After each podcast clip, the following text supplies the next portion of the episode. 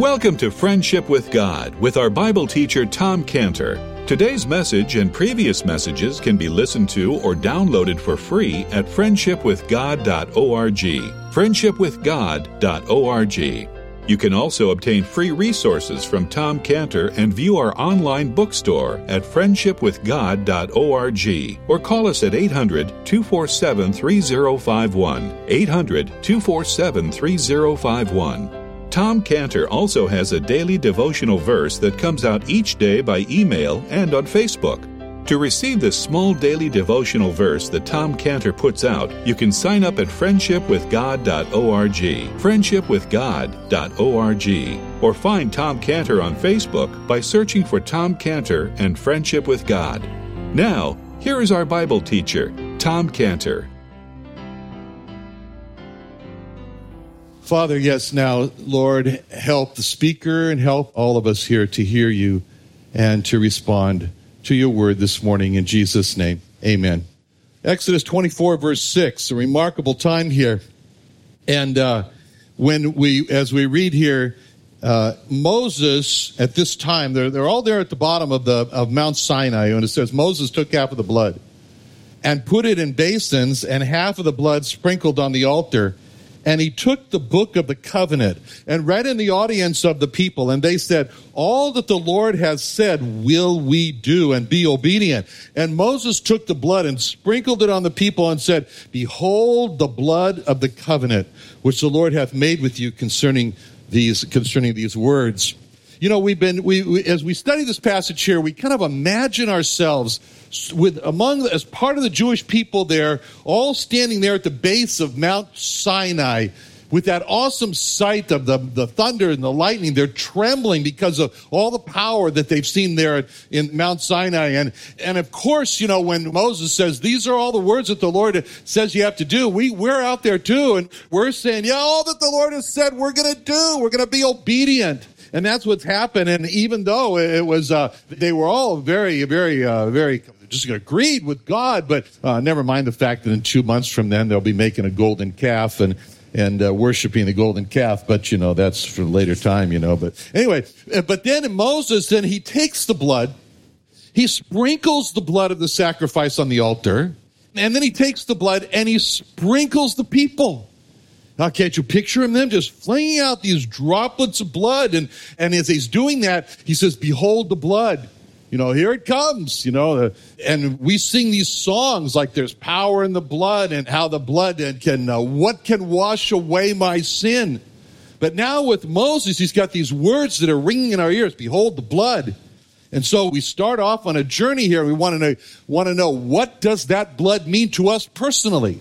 What does it mean to us? What does the blood mean to you? What does the blood mean to me personally? So looking at it from a personal point of view, and so we began by looking at the, at, at the first prophecy that God gave that there was going to be this deliverer and there was going to be blood in Genesis 3:15 when it talked about this uh, horrific battle between uh, Satan in, the person of the serpent and the seed of the woman and uh, the bloody scene that's portrayed there of the head that's crushed and the heel that's crushed and that's the prophecy of the Lord Jesus Christ. The first time we see him in Scripture, he is the rescuer with the bloody heel.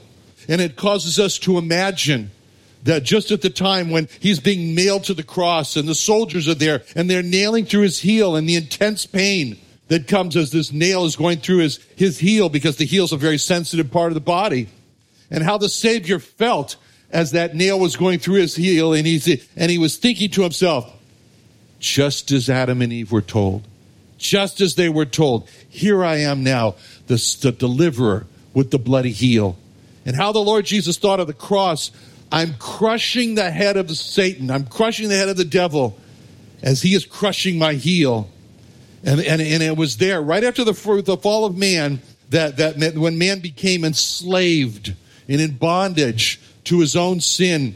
And, and that was when God revealed the foundation for our deliverance from the devil's power was going to be the blood of the deliverer, the Lord Jesus Christ. And from that, from that first fall of man, our lives from that point just became filled with death and sinfulness and sadness and, and moral defilement, moral dirtiness inside, and weakness and alienation from God and a war with God.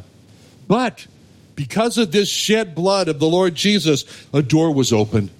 A door was opened for us of a wonderful substitution, of a substitution where all that we don't have became substituted or replaced by all that the Lord Jesus has. Before our sins could be forgiven, our sins had to be covered. They had to be covered because the sight is so disturbing. You know, uh, our company in, in Scantibodies in Tecate is right off the federal highway to Tijuana. And sometimes people foolishly try to run across that road uh, in front of our company there in, in Tecate. And twice I've seen a dead woman lying in the road after having been hit. And the police down there in Mexico, they have a strange, well, I don't know all of Mexico, at least where we are, they have a strange practice where they do not cover the body. And they have the body there uncovered, face up, for everyone to see who drives by to make a lasting memory for them to drive more carefully. It sure has for me. You know, is so disturbing to see that. And all I could think was, all I could think whenever I saw that was, please, please cover the body, at least cover the face. Cover the body, cover the face of the dead body. The dead body needs to be covered. All you think of when you go by there is just cover, cover, cover. That's the cry of our sins. Our sins need to be covered. That's the blood of the Lord Jesus Christ. It's the covering for our sins. The blood of the Lord Jesus is only effective when it's a covering. That's the word atonement. We have this very complicated word in English, atonement. And people I try to describe what well, it means at one mint, I guess, with God. In Hebrew, it's very simple. It's kafir. It's just covering. It means covering. And you and I so desperately needed a covering or an atonement for our sins. And the blood of the Lord Jesus Christ accomplished that. It accomplished that covering. When you and I sinned, we became enslaved by the devil. It took money to buy us out of slavery. And that money was called, the purchase money it was called the ransom. It was the ransom. And when we and that was accomplished by the blood of the Lord Jesus Christ. It was the purchase money, it was the ransom for our souls. And then the other problem is that when you and I sinned against God, we created this great distance this distance of alienation between God and man. If you ever want to describe the Bible, if you're going to, you ever want to describe the Bible, especially to kids, use your hands. You say, God made us like this, God and man together. But then man decided to sin and he turned away from God. And so God turned away from man. And that's the great distance. And the gospel is simply this God turned back. God turned back. But the distance was there. And God said in Isaiah 59 2, Isaiah 59 2, it's your iniquities that have separated between you and your God. And it's the blood that accomplished this bringing back, this brought together again. When it says in Colossians, in, Coloss- in Ephesians 2.13, but now in Christ Jesus, you who were sometimes afar off are made nigh by the blood of Christ. It, brought, it brings us near to God. Now, those are external crises that, that, that our sin caused. But the sin also causes for each one of us an internal crisis, the crisis of moral defilement, defilement. And there's no options to clean ourselves except, except 1 John 1 7, 1 John 1 7. The blood of Jesus Christ, his son, cleanses us from all sin. Revelation 1 5 talks about our Savior who loved us so much that he washed us from our sins in his own blood. That's what we found in the blood of the Lord Jesus Christ this cleansing from the inner defilement from our sins. And that's the wonderful thing. Now, what we have here is also a wonderful word about what the blood did for us in Hebrews Hebrews 9:14. Hebrews 9:14 uses the word purge. You know, sometimes we use our computers and and I don't know why they stopped going so slow, but they say there's little viruses in there and they're infecting the hard drive, you know. So what do you do? Give them an antibiotic or something anyway. And so you need to completely purge. Well, we get little viruses also in our soul, little sins. And in Hebrews 9:14 there's a different purging when it says how much more shall the blood of Christ, the blood of Christ, who through the eternal spirit offered himself without thought to God, purge your conscience from dead works to serve the living God. That's another accomplishment of the blood of Christ, purging. As it says in Hebrews 9:22, Hebrews 9:22, almost all things are by the law purged with blood. And without shedding of blood is no remission purged, purified with blood. Another wonderful aspect, a wonderful aspect of the blood. Remission means to remove. The shedding of blood accomplished the removal of our sins. As it says in Colossians 2:14, Colossians 2:14, blotting out the handwriting of ordinances that was against us, which was contrary to us, and took it out of the way, nailing it to his cross. Now, when it talks about handwriting of ordinances that was against us, it's like a book. It's like a book of all of our debts, where all of our sins and, and that we've committed, we've violated against God, his laws, his everything. And the first thing God does is that he uses the blood just to blot out, blot out every entry that was against us. And then when all the entries are removed, he says, There, now the book is blank. So we don't need that book anymore. So let's just remove it out of the way. Between us and God, let's get it out of the way. We'll, we'll nail it. We'll nail it to the cross. And that's the statement. And the blood of the Lord Jesus accomplished that. Now, in those days, what happened was that it was a custom that when a debt was settled, that what they did is that they drove a nail to make it not readable anymore. Just like, you know, when you send your, your pass, your old passport in to get a new one, and they send it back and you think, oh, good. And, but then you open it up and there's a big hole through it. So, but, but anyway, so then to remove the writing of our sins, that was a mighty accomplishment of the blood. And keep, and just keep that word in mind. Whenever you think about the blood of Christ, the word accomplishment, accomplishment. And God described it wasn't easy. It wasn't easy to, when the blood removed our sins. And he described that to Judah about Judah in Jeremiah 17:1, how hard that was. Jeremiah 17:1, Jeremiah 17:1, when he said, "The sin of Judah is written with a pen of iron and with the point of a diamond. It's engraven upon the table of their heart and upon the horns of their altars." That's bad. The sin was written with a point of iron or diamond and a pen of iron. Anyways, it's all bad. It's a pretty substantial writing to say that.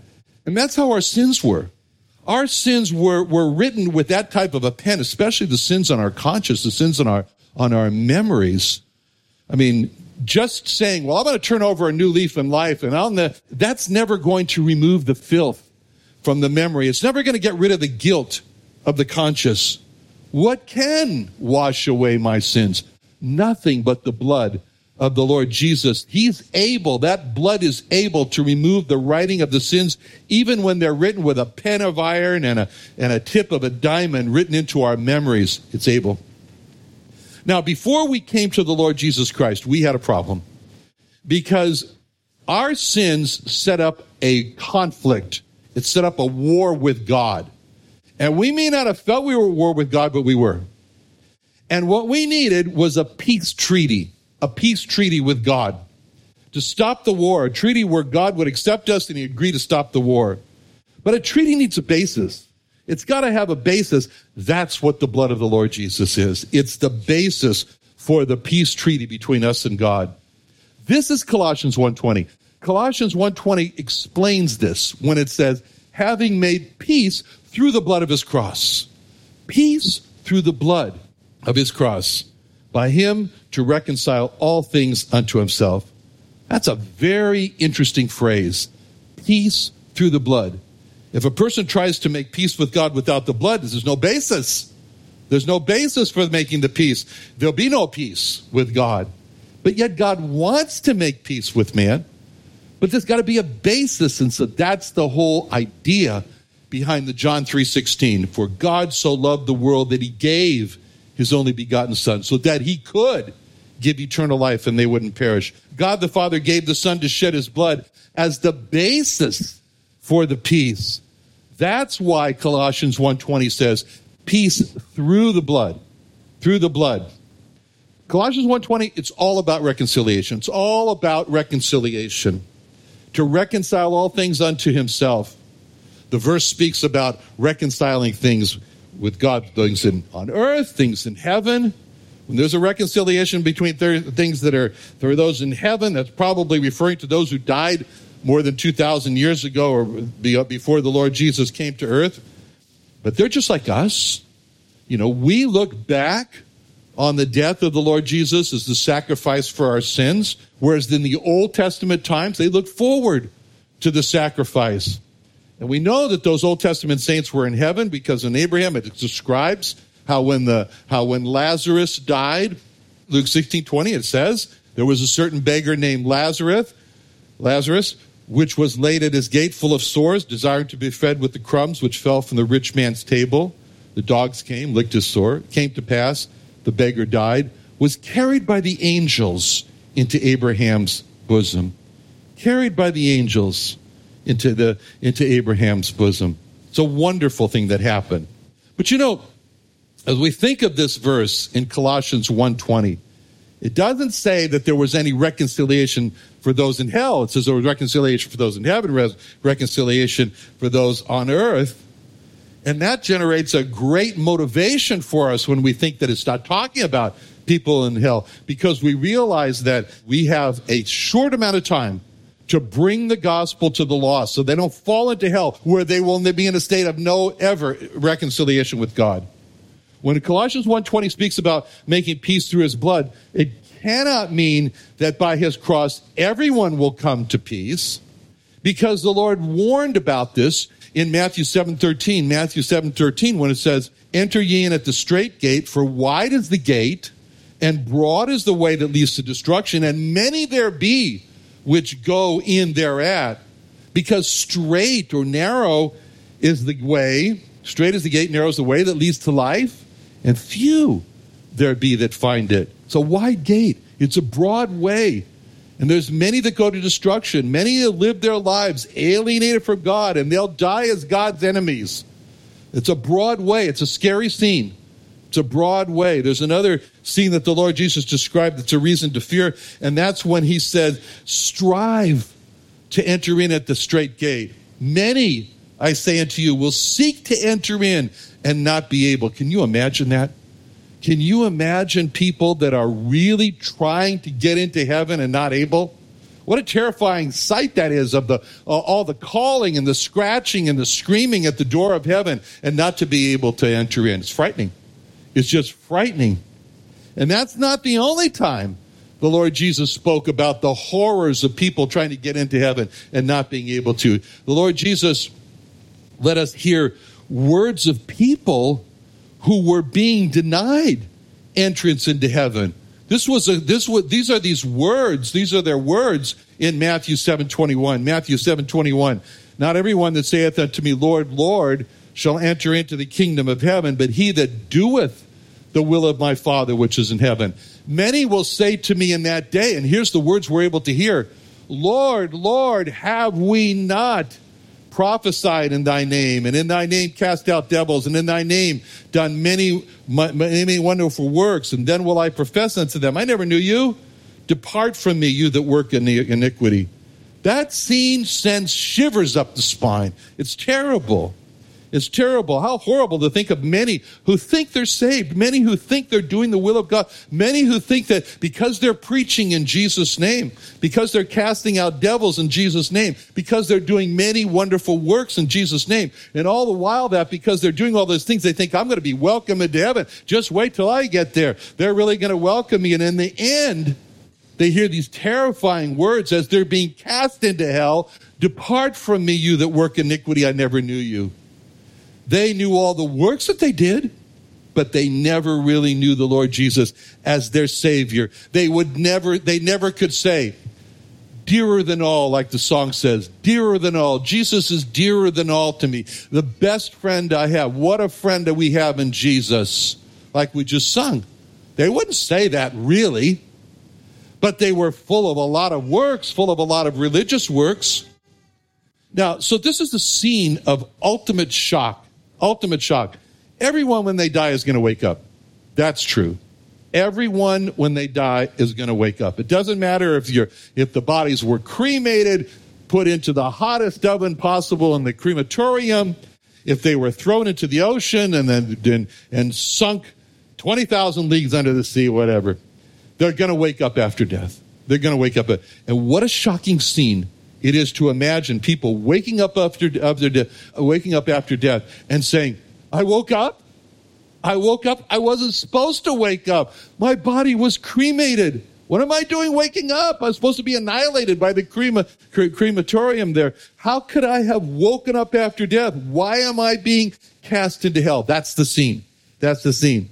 And the Lord Jesus said that, talked about fearing being cast into hell way more than heaven.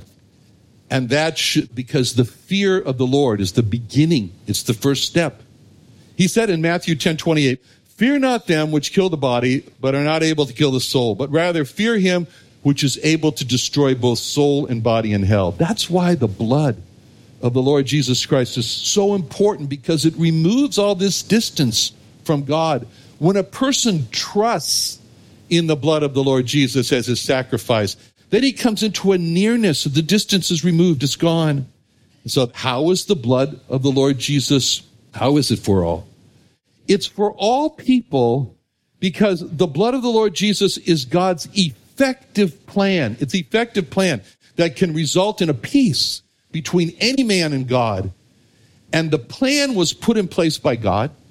And the plan is not effective unless man does something. And that something is described in Romans 3:25. Romans 3:25 says, "Whom God has set forth to be a propitiation. And here's what man does through faith in his blood, through faith in his blood, to declare his righteousness for the remission of sins that are past through the forbearance of God. Man has to put his faith, man has to put his confidence in the blood. And that trust and confidence is described as in Romans 3:25, faith in his blood, faith in the blood of the Lord Jesus. Used to love it when Pastor Jim and I would go around and Jim would ask the question if what is your basis for hoping to go to heaven? What is your basis for, for hoping to go to heaven? And if a person didn't say because he died for me, because his blood was shed for me, we knew right away where he stood. We knew right away whether or not he also was walking right down the middle of the road to hell.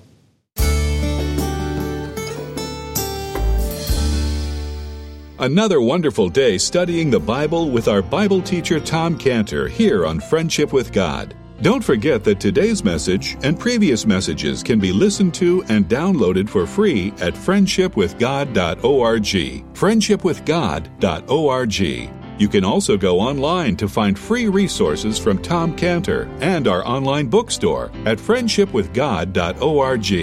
You can also find Tom Cantor on Facebook, and you can also go to friendshipwithgod.org and sign up for his daily devotional. Tom Cantor is also the founder of Israel Restoration Ministries. You can visit that website at israelrestorationministries.org. You can write to Tom Cantor at P.O. Box 711330, P.O. Box 711330, Santee, California. Santee, California 92071. Or email Tom Cantor at tomcantor at friendshipwithgod.org. Tom Cantor at friendshipwithgod.org. Or for more information about Tom Cantor and Friendship with God and Israel Restoration Ministries, call us at 800 247 3051. Experience a short term missions trip to Israel, the land and people to whom the Lord Jesus Christ will return. Not only walk where the Lord Jesus walked, but reach who he reached, the lost sheep of the house of Israel. Be a part of the encouraging Jewish friends to receive the Lord Jesus. Israel Alive is all about making friendships with lost Israelis that will hopefully be eternal. We hope you'll join us in reaching the nation of Israel one friendship at a time. For more information, visit us at israelalive.org. That's israelalive.org. Doing Sunday nights? Join Friendship with God radio Bible teacher Tom Cantor of the Friendship with God Fellowship Church every Sunday night at 5:30 p.m. at the Creation and Earth History Museum in Santee, California. Watch and listen live around the world to Tom Cantor Sunday evening on youtube.com by searching for the Friendship with God Fellowship or by going to our homepage at friendshipwithgod.org. Join us for the Taste of Creation silent auction and fundraiser for the Creation and Earth History Museum, Israel Restoration and Friendship with God Ministries on Saturday, July 14th at 6 p.m. Enjoy an amazing evening of fantastic food, music, prizes, and a special message by Ministry President Tom Cantor and guest speaker Frank Sherwin. Your participation and support of this fun filled evening helps sustain these vital ministries to equip future generations and promote the furtherance of the gospel message. Register today at www.tasteofcreation.com. That's tasteofcreation.com.